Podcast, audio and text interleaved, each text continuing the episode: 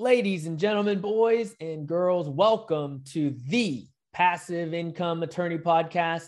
Thank you once again for joining me as we learn and explore the world of alternative investing together.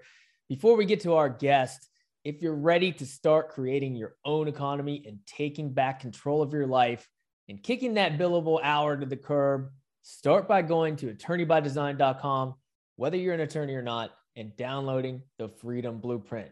All right, kiddos, today we need to dream big, real big. If you're just pushing a few bucks into your 401k or buying the newest crypto coin at two cents a piece or playing around on Robinhood or even thinking about buying your first or next single family rental, just stop right there. You're better than that. You're more intelligent than that. Think bigger. Think about how you can stack scale, and supercharge your investment returns so that you can buy back your precious time. Be intentional with your investment dollars. Have a plan. For example, listen, take that couple hundred grand you have in savings and put it to work. Throw it in an infinite banking policy where it gets 5% interest. Borrow against that policy. You have to start a passive franchise, let's say like a laundromat, Use the other half and put it in a passive commercial real estate investment. The franchise will generate ongoing profits. The passive real estate investment will kick off cash flow and likely double your money in three to five years and reinvest all of those cash flows back into other investments and watch it grow exponentially. Your money is now working its ass off for you rather than the other way around. And wham bam, thank you, ma'am. You've now created your own economy. All right. Our guest of honor today is none other than the Ken Van Liew, who has always dreamed big. My man has built Manhattan skyscrapers and studies under Tony Robbins. Ken is a titan in the world of real estate, responsible for over a billion dollars of commercial construction across dozens of projects and has forever changed the New York skyline. He regularly speaks on stages including NYU Real Estate Institute and the College of Engineering at Rutgers University, and is a best selling author. All right, I'm fired up. Let's go. This is the Passive Income Attorney Podcast, where you'll discover the secrets and strategies of the ultra wealthy on how they build streams of passive income to give them the freedom we all want. Attorney Seth Bradley will help you end the cycle of trading your time for money so you can make money while you sleep. Start living the good life on your own terms. Now, here's your host, Seth Bradley. Ken, what's going on, brother? Welcome to the show. What's happening? How are you, bro? Doing great, man. Doing great. You're looking good over there. Looking good. Yeah, you know, trying to stay in shape. You know, I, I, I wrote it down. It was probably 20 years ago. I wanted to be the best shape of my life when I hit 60. So I'm 59 and uh, honing in. I'm gonna there fight. We go. There we go, man. See those lats, man? They're bulging. yeah, all those years of playing football and doing that, you know, that trap exercise. yep, there you go. That's that's the one, man. That's the one. All right, man. Well, let's let's jump right in. What what's your story uh, for those folks that are living under a rock and don't know about you? Uh, take it back as far as you want. Yeah, you know, I grew up in a middle class family. My dad climbed telephone poles. My mom was a banker and uh, she bought me my first piggy bank and, and then brought me to the bank to open up my first account gave me the value of money. But you know i um, never really you know learned how to make money. Fourth grade i started failing you know classes. I, I had a hard time reading comprehension i wasn't the hard hard you know best student. Um, i was on the you know fast forward. I, I was on the six year college plan you know so it took me a while to get into engineering but i never gave up.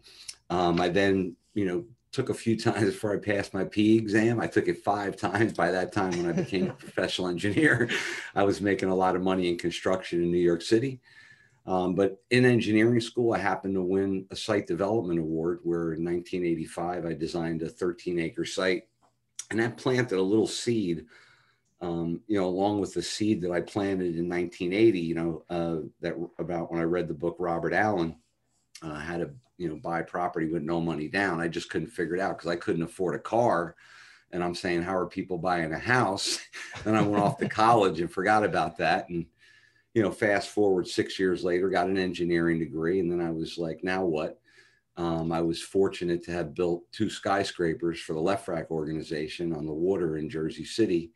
And then, you know, I just went on from there, building skyscrapers in New York City. Um, went on to do a couple master's degrees at night, figuring out, you know, thinking that was going to get me to, you know, move up the corporate ladder that I realized wasn't paying me enough to afford the twins. And then I decided to jump out and, and do a real estate deal from, I guess, what I would call top down thinking where most people don't start and do you know a 17 million dollar project you know on their first project yeah a lot to unpack there man. I can certainly relate to you with the blue collar family. I grew up similarly. My mom's a retired grade school teacher. My dad's a retired coal miner so can relate where you came from. We didn't really get that financial education. It was just kind of you know not not about real estate or starting a business. It was about uh, you know putting your head down and working hard and getting those degrees.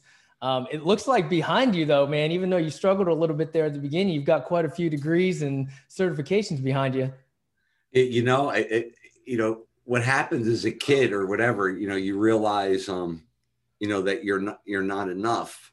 Right. So then you just keep working hours and hours and hours. And, you know, I thought that, uh, you know, I didn't have it and I wasn't enough. And I kept just, you know, getting them all and getting the licenses and, you know, it opened tremendous doors and, you know, I, am thankful that I did it today, but you know, I, there's definitely other ways to get educated, you know? Yeah, definitely. Definitely, man. So, you know, we always like to talk about inflection points on this show. Do you think reading that book by Robert Allen was one of those inflection points for you where you were like, kind of had that aha moment and started looking at, you know, real estate or alternative investments? You know, it was actually, um, I was, I was around 27 years old and I, had just passed my PE exam and I had to go to New Jersey Institute of Technology to get my transcript.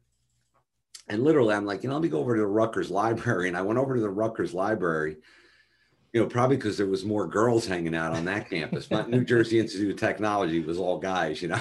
yeah. But um, but anyway, I, I walk in and uh, I see this book on syndication. I wasn't even sure what syndication. It said syndication and joint ventures, and I pulled the book off the. Sh- you know, off the shelf. And I, I you know, I took it out and uh, I started reading it. And, and the point that really the inflection point was in the first paragraph, it said, you know, anyone can put a syndication together. They could be a builder, a doctor, a, you know, a banker, a lawyer, a social worker. And I was like, wow, you know, I get along with people really good. I could put together people, you know, I could put together people. And I just had this plan on creating a syndication, you know, and that's yeah. how it started. That's cool, man. So you kind of figured that that out before it got you know into the mainstream, and now you hear about it more and more. But back in the day, it wasn't like that, right? Yeah, you know, I didn't. I honestly hadn't heard the word before, and then I like looked up Ron Trowbridge, and I read this big fat book, and um, you know, I kind of put it into my own terminology. You know, I put twenty people together, and my first project out of the box was a seventeen million dollar development of 113 bed assisted living, 72,000 square feet. And because I had the building background, you know, I was so fascinated that, that I had this project. I went and prefabricated the, you know, most of the building out in Pennsylvania and had all the studs shipped in from Jersey actually, and then the planking from Pennsylvania and just erected a 72,000 square foot building. I think it was up in like six weeks. It was yeah. crazy. That's incredible, man. You've got a crystal ball. I mean, you're seeing the, the assisted living, the syndications. It's like you're a step ahead, man. And the funny thing was, I didn't even know what a certificate of need was. When you know, I guess you know, I, I believe you know, and and you know, God's brought me down this path, you know, to, to get here so I could help pay it forward to your listeners. And you know, let's you know do something together. We've been talking about it. yeah. For sure, man. Let's let's rewind a little bit back to the the skyscrapers, man. A lot of people can't even kind of comprehend that, right? They see skyscrapers in you know the big downtowns of, of major cities, and it's like, I mean, how did you get into that? How did you get into building a skyscraper? That's like the the apex of development. Yeah, great question. You know, I I was a hustler, so while going to school at night, I worked for an attorney doing construction claims and you know, literally he opened up his office to me, which was just a great, great opportunity. And one day, one of his clients uh, worked for Lehrer McGovern Bovis. Lehrer McGovern at the time, it was a, a, it was a big construction management firm, and they had landed the restoration of the Statue of Liberty. And he starts telling me this. I'm like, wow, you know, what is this like big construction thing? And I was a civil engineer doing construction claims. and he starts, you know, just telling me about these fascinating projects. And I'm looking online and my eyes just like lit up. I was like, this is crazy. And he's like, you know, I'm building this project in Poughkeepsie, New York. And I'm thinking about leaving one day. You know, would you be interested? I was like, to build a project, I said I'd move there in a heartbeat. I'm single, you know. So the next thing you know, I moved to Poughkeepsie, New York, and uh, I'm project manager, project super on this 32 unit condo coming out of the ground in the middle of the winter. And as I was finishing up that project, I I had so much confidence. I'm 25 years old, just finished a building, you know, like 23 years old.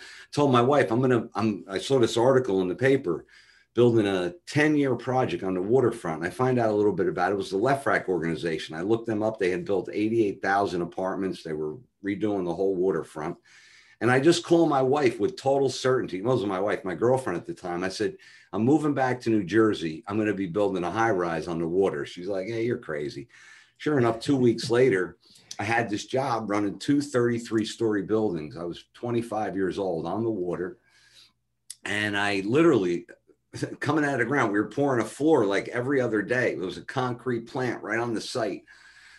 I could see 40 concrete trucks coming at me from like, you know, across this major field, looked like two miles away, but we had the whole waterfront. We had our own con- whole concrete plant. It was amazing. And when I finished that at like 26, 27, I went to work for a another developer. Um, and I did a bunch of buildings in northern New Jersey. And uh, he, he became a mentor and he says, you know, if you ever, if you really want to do this, you got to go to New York City and build high rises. He goes, you built one on the water. He says, go do that for 10 years and you can go anywhere in the world. And when I left that developer, I went and I worked for that company, Bovis. I went, you know, years later and I worked myself up the ladder from super to project executive.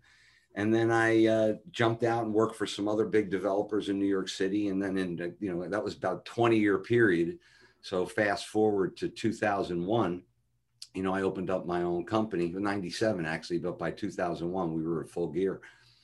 That's cool, man. How did what did that transition look like? Kind of going from, you know, engineer to working your way up the ladder to then just going out on your own and actually having your own projects and running those things.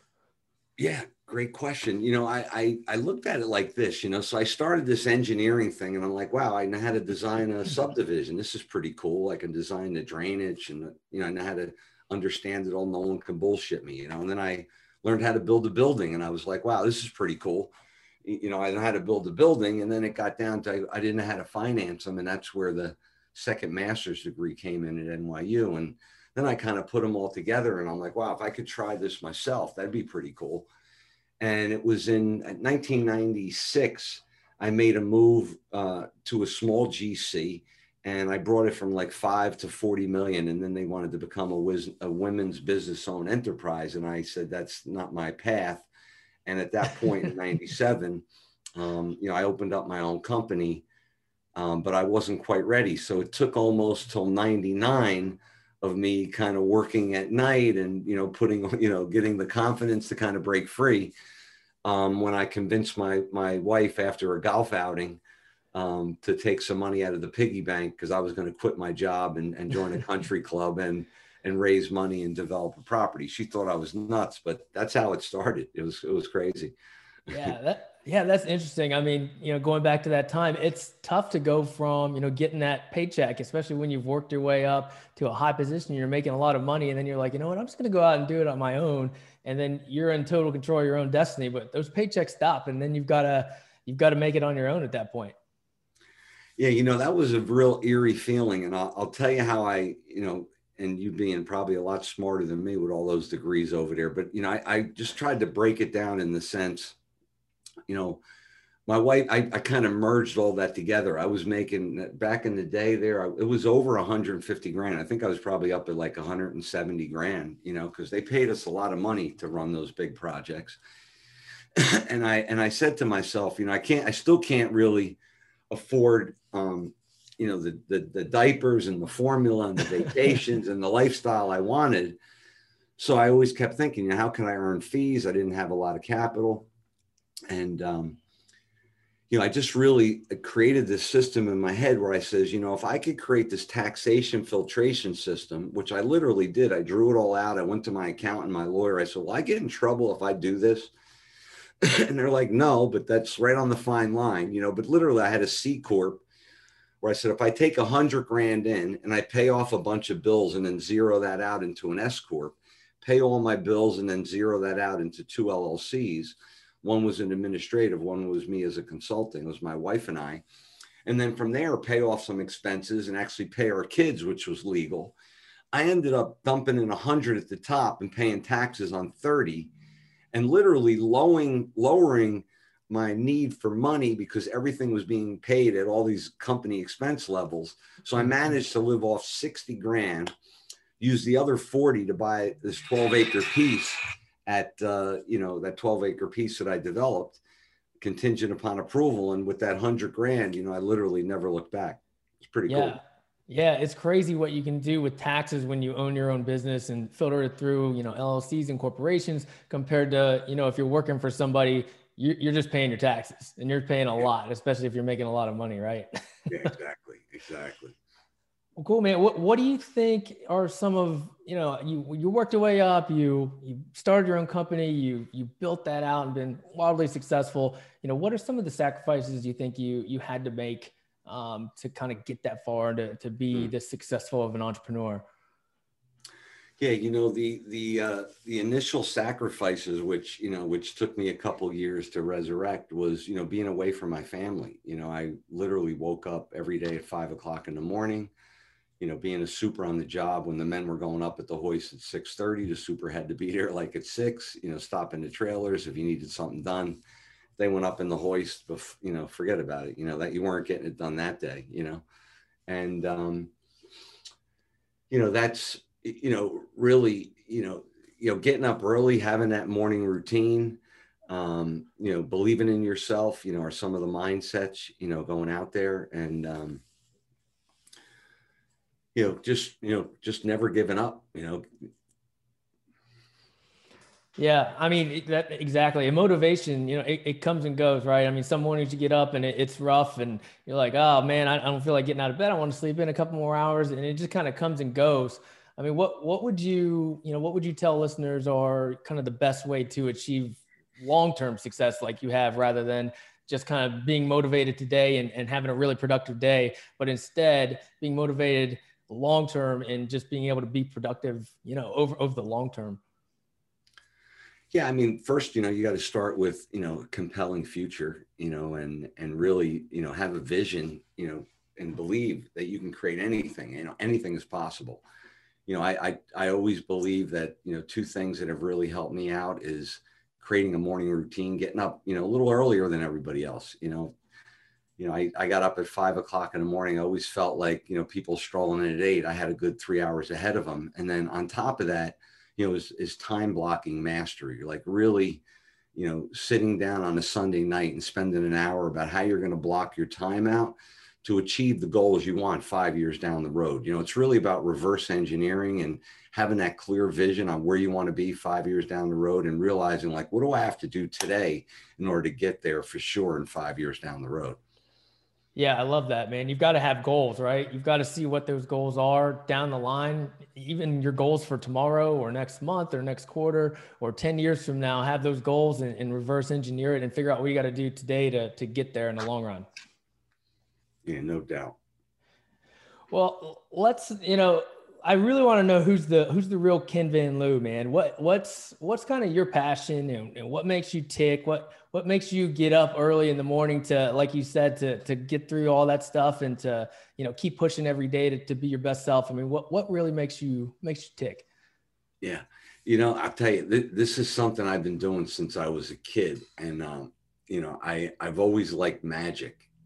I don't know if you've ever, you know, and it's funny because you can actually take the coin and place it in your hand. Just give it a little blow, and you can vanish it, and then you just take another piece of dust and you can actually just bring it back. But you know, I like bringing more money, time, and magic into people's lives, and I've been doing magic since I was a little kid. Um, it it wakes me up every day. You know, I carry coins and cards with me every day. I have um, three amazing kids. Uh, my son is a U.S. intelligence Marine officer, black belt in karate and Eagle Scout. Um, you know, I don't know where he came from, but you know, you know, I know that he's, you know, he's he's serving our country, so that that gets me up every morning. Um, you know, I, I, realized that I used to complain going to New York City being cold, but after learning a little bit about his infantry trainings and being out in the freezing cold with like with nothing and soaking wet, I'm not cold anymore. But uh, you know, my and then I have two wonderful daughters, and I my my beautiful wife that I've been with, married for 33 years and been with her for 30 this 39 years now, um, is really what gets me up. And you know, I have such a passion for real estate. You know, I I I have to, you know, force myself to shut it off. I just love working it, um, building educational platforms, helping others. You know, so you know, I'm I'm I'm either developing something, looking to buy something, or coaching somebody, and you know, balancing that out with the time blocking. You know, so that I you know I have the the 22 percent that I need with my family each week, and you know all that kind of stuff. Because life never gets balanced. You know, you have to um, you know you got to get your business done and you you know you got to keep your priorities straight which is family but the time thing is never balanced you know so you got to be able to create these magical moments with your loved ones and your you know your children that they never ever forget you know each one of my children had a special thing with me my son you know my son it was scouting my other daughter became uh, like a master of culinary and dietetics and nutrition and it was from going out to date nights all the time and talking to the chef. And then my youngest went big into equine. And so it's creating those magic moments in your life. And I'm not just talking about, you know, create them for yourself. You know, you know, you know, create magic moments for yourself that you can never forget. Reward yourself. You know, you know, I'm really, really big on measuring, you know, because if you want to create any type of process mastery, you have to mirror and model. But if you don't set a basis of measuring, you know, you're really not going to get the result that you want you know and a lot of the process mastery that you want is right in front of you where people keep thinking you know you got to meet more people meet more people. You know focus on who you already know and become genuinely interested in what they do and listen at a whole new level of transformation and you'll see things that you've never seen before that's incredible, man. That's incredible. Let's go back to that that point on balance. What do you mean by because everybody always talks about trying to find balance, right? They're trying to find a work life, you know, family life balance, and you say that you can't really find that balance. What, go into that a little bit more. What, what do you mean by that? Yeah, well, it's it's not that you can't find it, but it's it, with people think like there's that I'm going to have like balance in life. Like life is just not balanced, and life right. is not fair. right? Period. Right? There, you're going to swim with sharks. There's going to be people trying to take advantage of you. There's times where, you know what, I have to go get that money because it's going to take care of my family. So you have to like go away from your family a little while. So, you know, but you got to like if you don't know that it's being done by design, you create damage. It's like it's like a bull in a china closet. Sometimes, you know, you're walking through, you know, crashing things, and you know, entrepreneurs are a little crazy um, you know, and and and if I knew that, and I'm sharing it now that, you know, by design, you know, if if you know, like I didn't have to like disconnect from my family and make them feel disconnected. I could have pre-framed them and said, "Hey guys, you know what? For the next 30 days, you're not going to see dad."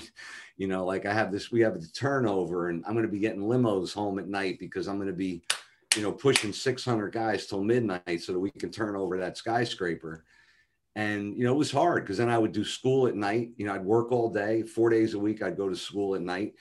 And it you know i created that whole magic moment thing that i shared before because i was away for a long time.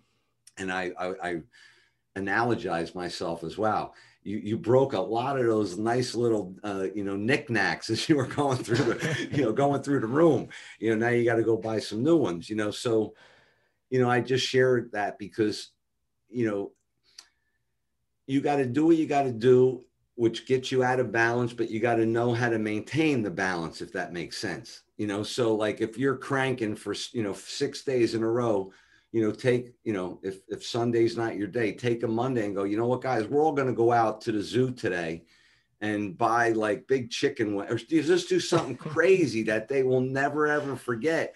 And then you get you you recharge your battery right you connect at this level that they will never forget and like everything's really cool you know moving forward it just it like reduces the friction yeah, I, I love that, man. It, it it's hard to just keep a. I mean, you don't want to stay here all the time. It's like sometimes you've got to put a lot of time into your business because it needs that focus. It needs you there. It needs your time and attention. So you put all your focus and energy there, and then you run back across, and then you put all your time and energy with your family to create those magical all-in moments that you talked about. And then at least when you're, you know, in your business, you're present, and when you're with your family, you're present. And I think that gets lost sometimes because you know sometimes you're spending time with your family and you're not really there. You're thinking about business or you're in your business and you're thinking about your family. If you can figure out a way like you said to kind of create those magic moments with your family and then also focus on your business you can be all in on one side or the other and, and that's kind of its own way of balancing.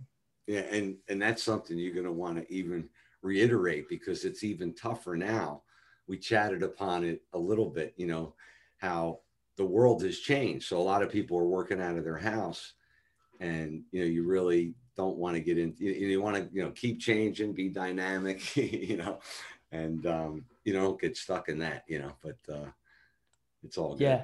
Yeah it makes it even more difficult. That's probably why why you're back in the office hanging out with your your general it, counsel. It, it's funny that you say it because you know I, I, was looking i'm like wow you know like you know I, I, I have my workout you know at my house now i have my my man cave you know I, I have the podcast set up you know I'm not leaving here much. so, you know, I'm like, I'm going to the office. I got to get back into the routine, you know? Yeah. I went yeah. to the city yesterday. I was hanging out with Bill Walsh. Manhattan's livening up again. And, uh, you know, things are just happening. So it's exciting. I got my girls are getting married this year. We got two weddings and it's just really cool. Oh, awesome. Congratulations. Congratulations on that, man. Yeah. Well, let's jump into a little bit of, you know, what, what current projects are you working on? And then I'd, I'd like to jump into the, the modern wealth building formula. Sure, sure. You know, real exciting. You know, I, I, at 18, 17, my, my sweetheart, high school sweetheart, moved to Chester, New Jersey, broke my heart.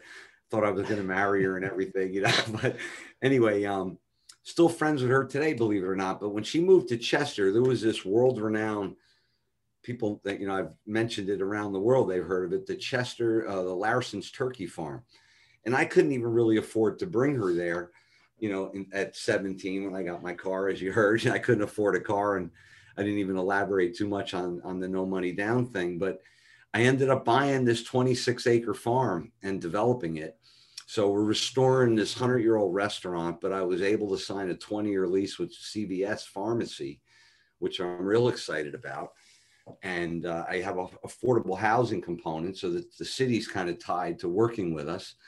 And then we have a, a, uh, a market rate portion. And then we have 20,000 square foot of uh, medical office that we're going to be building. And that's real exciting.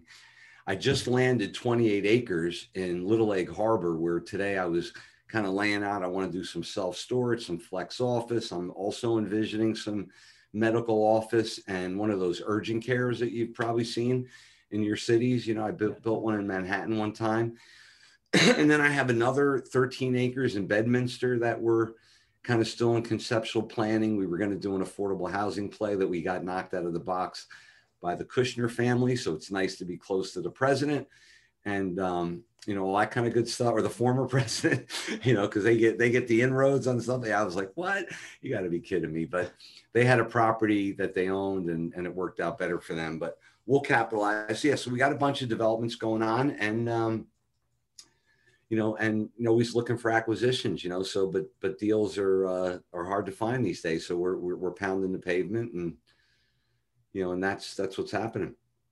That's cool, man. That's cool. What would you tell our listeners who have kind of a full time W two like you used to have? And you know, there's a lot of passive investments you could in, you could get into nowadays, and they're trying to figure out they should go passive, but they might have an interest in going active. I mean, what would you tell them? Do you think they should jump in to uh, you know passive syndication, maybe invest in one of your deals, or they should go active? I mean, what what do you think? What what's the best approach nowadays? Yeah, you know, I always say take a two prong approach, you know, and and as I've learned over the years, I, I kind of sat on that fence for a long time, um, wondering how to do it passively. I didn't really know a lot about it, and then I figured, well, how could I leverage a little bit of money, you know, so it becomes a better passive play. But you know, I mean, we have projects that people can invest in. We also have some introductory programs. My financial freedom protocol, you know, shows you hands-on investing in residential real estate, but it also gives you a passive perspective where if you were just a syndicator, for example, and you weren't like a hands-on fixer and flipper, you know, that's something that you can look at. And I purposely reposition that program towards residential because I realized in my commercial world and trying to tell people to think from the top down, you know, you know, some people want to start from the bottom up, you know, so I wanted to kind of, you know, fulfill the gamut and have a, a spot where people can jump in in the residential and see what I actually did when I was founder and CEO of Flippin USA, where we did 137 deals in one year. And that's what the Financial Freedom Protocol basically is. It's my operations manual from Flippin USA and then my uh, I hope it to be you know my my brand one day because I'm not going to be able you know I'm not going to be alive forever is the modern wealth building formula which is really my formula on how I syndicated my first project and then I, how I proved it even did it on a skyscraper you know after the assisted living in 2008 when we built 240 Park Avenue and then proved it out in flipping USA and and that worked out real well. So you know that's you know that's uh you know what what we're proud of right now you know yeah so what are some what you know what is the the modern wealth building formula? Like what give us a an insider look at that. We'll, we'll drop a link for sure in the show notes but maybe give us a little preview. Yes so they'll probably say well you know what what's the difference from the old formula you know? And i, I guess you know it, it, you know there are a lot of differences in the sense you know, related to mindset, you know, because I came, you know, from kind of a Tony Robbins background and then I did a bunch of landmark education training and I was an introduction leader and I, I studied integrity for 13 weeks. And since then I've studied it and studied a paper that came out of Harvard, you know, all about honoring your word. And, you know, you know, when you look at it from just a morality perspective, you know, when you honor your word and, and and always do the next best thing it takes your integrity to you know another whole level you know and um you know i'm breaking my own pattern here on the question. What was the original question there i'm sorry.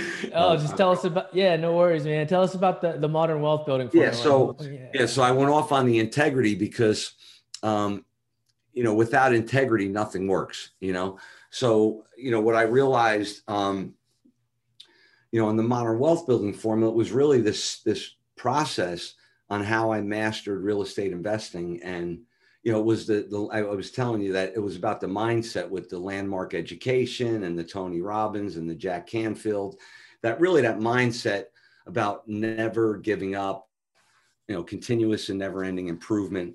And, you know, those were some of my mentors coming into play. But that thinking and training and you know starting out with a Dale Carnegie course when I first got married, you know, kind of all accumulated to like what was I really doing? Like how did I raise a family? You know, how did I stay married for 33 years? You know, how did I have a job with, you know, a number one CM firm? How did I start a business? Mm. And I started to, to think about when I built a skyscraper, I said, this skyscraper was like this extraordinary life I built because you know the foundations would take six months and then this this superstructure which i had a concrete company was like your backbone and you know in order to weather the storm you had to get the skin on real quick and put the roof on and then you went into the finishes and life was like a you know an elevator up and down roller coaster you know and then you had to you know really polish your you know your you know your life and you know get the heart of the matter and the you know get the breathing going the hvac and the electric and you know, it all started to come together where this modern wealth building formula, how to master real estate investing, was how I created this extraordinary life and how there was an analogy to this building of the skyscraper thing. And I was going to say that's my next book, by the way. But you know, the you know, I realized that it was a, a system on how to find, fund, and facilitate real estate. And you know, I, I just looked at it and I was like, okay, you know, I found my first deal very, you know, differently than most people you know, it was through relationships of talking to, um, you know, a friend who led me to an architect who led me to a dentist. You know, most people find a deal in the newspaper. I was talking to people in my field, just asking and creating possibilities out of conversation. And um, and then I realized that you know my funding thing. I didn't know what I was doing. I I told you I I told my wife, let me join the country club after playing my first round of golf. And I started doing presentations. And the next thing you know, I was raising money, um, you know, just in a different way than most people did. And I used to go to back then, it wasn't even Staples. And I would do the board with the, I would put the vinyl on there to show the graph, what the rate of return was. I had the little pointer. I wore my suit and tie, all cool and everything. And I was like, wow, this funding works. I raised $1.7 million and got a loan from the New Jersey EDA, and then I facilitated the process. So I was like, wow, this is not only like a financial freedom protocol, it's also a fine fund and facilitate system. And that's when all these programs started coming out. And I started, you know, delineating in my mind on how I can cover the full spectrum of real estate investing. And that's when we have residential, commercial, development, and masterminds. And we just started the Global Real Estate Investment Academy, which we're real proud. And that's going to be personalized training. So we got all kinds of things going on. That's awesome, man. Looking forward to checking that out. Yeah. Uh, this this is kind of a, a selfish question, but because you have so much going on with you know a, a, wide diversity of different types of investments. I mean, turkey farms, apartments, skyscrapers, medical condos. What types of assets are you bullish on in the near term and in the in the far term? That's a great question. It's funny because I was just on my buddy Zach Childress and he, he screws me all up. He's like, Ken, you got to start checking out the EBITDA of these companies. And like, I just bought this company and I bought it for like two times EBITDA or like, like half, no, 50 cents EBITDA. And I'm like, okay, what does that mean? He goes, well, I'm just teasing. And he goes, and, and, and, you know, he goes, no, this, this company's making 150,000 a year. I gave him 75 grand. I got 25 but I'm like, really that opportunity's out there so you know i think companies are a good asset to look at because coming out of the pandemic you know where they have ebitas but don't have the cash flow or the lead system what i call is you can merge ecosystems with those people if you have lead systems lead generation systems or you have know-how um, and now he's got me thinking about wow i have all these like trade contractors that are sucking wind. You know, if I threw 50 here or 20 here, like who knows what that could lead to. So I'm now going to look at companies and, you know, maybe mergers and acquisitions as some type of asset, you know, uh, view. Um, but I'll, you know, I always think real estate is something that you, you know, you need to keep in. And, um, you know, recently someone brought to my attention, you know, precious metals and stuff. Not, you know, this is all stuff that's not my ballywick, but you know, now at my age, I guess I could start looking at that kind of stuff. And, you know, people say I should invest in Bitcoin, but you know, my advisors like it really doesn't have any value. You know, there's no, you know, way to value it, you know. So I, I mean, who knows? I'll study that one day, you know. Yeah, it's funny. I, I know a friend who actually started a, a I think it's $10 million fund so that he could go out and buy businesses, um, just yeah. buy the actual businesses. I mean, everything from you know something in, in the service industry like coffee shops to gyms to you know online businesses. So I thought that was Great pretty idea. interesting.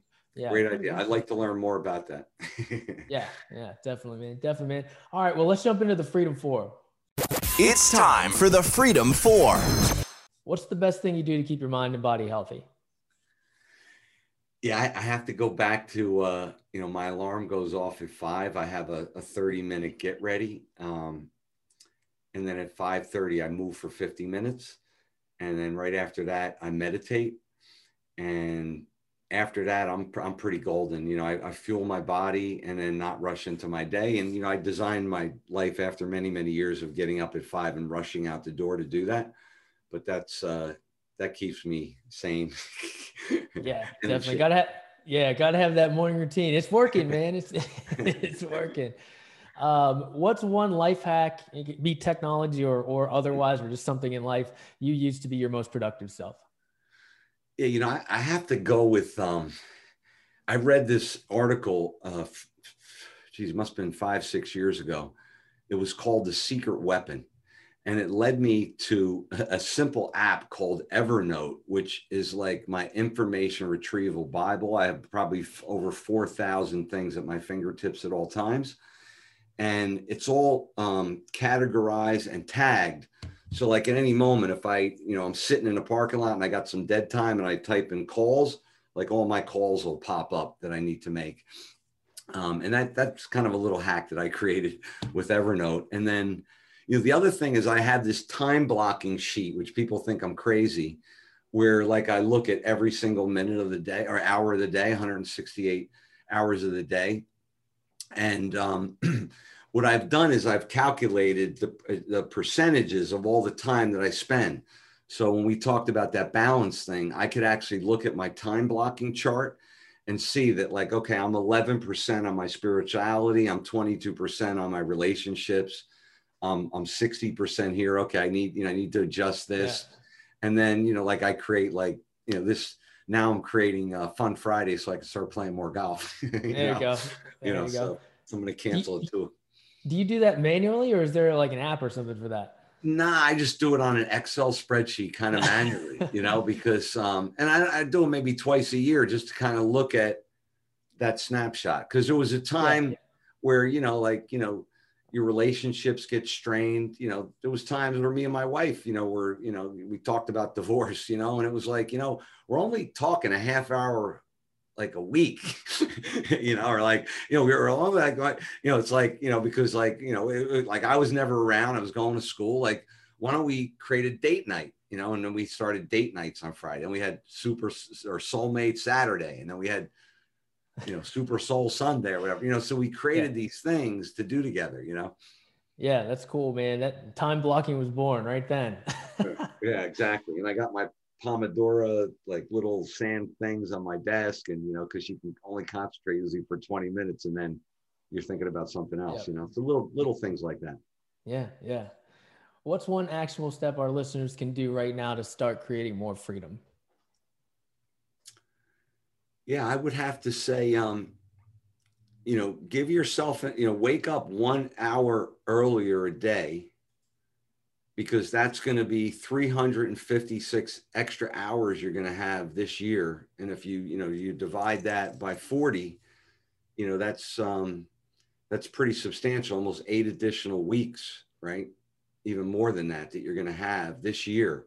And in 8 weeks you could create an extraordinary life yeah, that's right. I mean, a lot of people think that they don't have enough time in the day. They're like, I can't, you know, I can't learn about real estate investing. I can't learn about this new business. You know, I've got a full time job, I've got kids, I've got all this stuff to do. But, you know, you can create time for yourself if you make it a priority. If you if you have to get up an hour earlier and get, you know, 6 hours of sleep instead of 7 or something like that, do what you got to do, even if it's for a short amount of time, till you can kind of create that flexibility and freedom you need to, to accelerate your your wealth and your happiness. Yes. Yes. All right. Last but not least, how has passive income made your life better? Well, it's definitely given me more money, time, and magic in my life. And I don't want to steal that phrase. That's that's my partner, Sean Callagy. Um, you know, I'm the magician, but he he has uh he's he's he's a blind man. I may have told you he's a blind attorney, unblinded mastery, and um, you know he's taught me some things recently. But passive income, you know, when I met Sean, I, I realized how grateful, you know, how blessed I was. Um, you know, because sometimes you for, you forget, you know, or you get hung up on, you know, everybody's normal, um, you know, on how much, you know, opportunity and money I have and properties I own, you know, and it was really about you know how do I put more magic in in in my life? You know how you know now his grandkids are coming and so I'm always looking at putting more magic and you know but it really comes down to money time and magic in your life. Perfect man. All right ken really appreciate you coming on today where can our listeners find out more about you? Uh, it's real simple kenvanliew.com you know i have free strategy sessions. Just click on the discover how button and uh, you can get a copy of my book, all that stuff right on the website. All right, man. Thanks so much for coming on. Really appreciate it. Great having you. Yeah, Seth, it's been my pleasure. Thank you so much. All right, kiddos. That was Ken Van Liew bringing the heat. Such a great guy, and what a resume he has. Major key, dream big.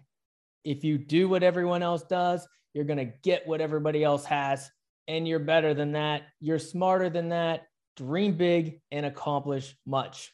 All right, let's start buying back some of that precious time. Let's start building some alternative passive income streams together. Go to passiveincomeattorney.com and join our Esquire Passive Investor Club. Until next time, folks, enjoy the journey. Thank you for listening to the Passive Income Attorney Podcast with Seth Bradley.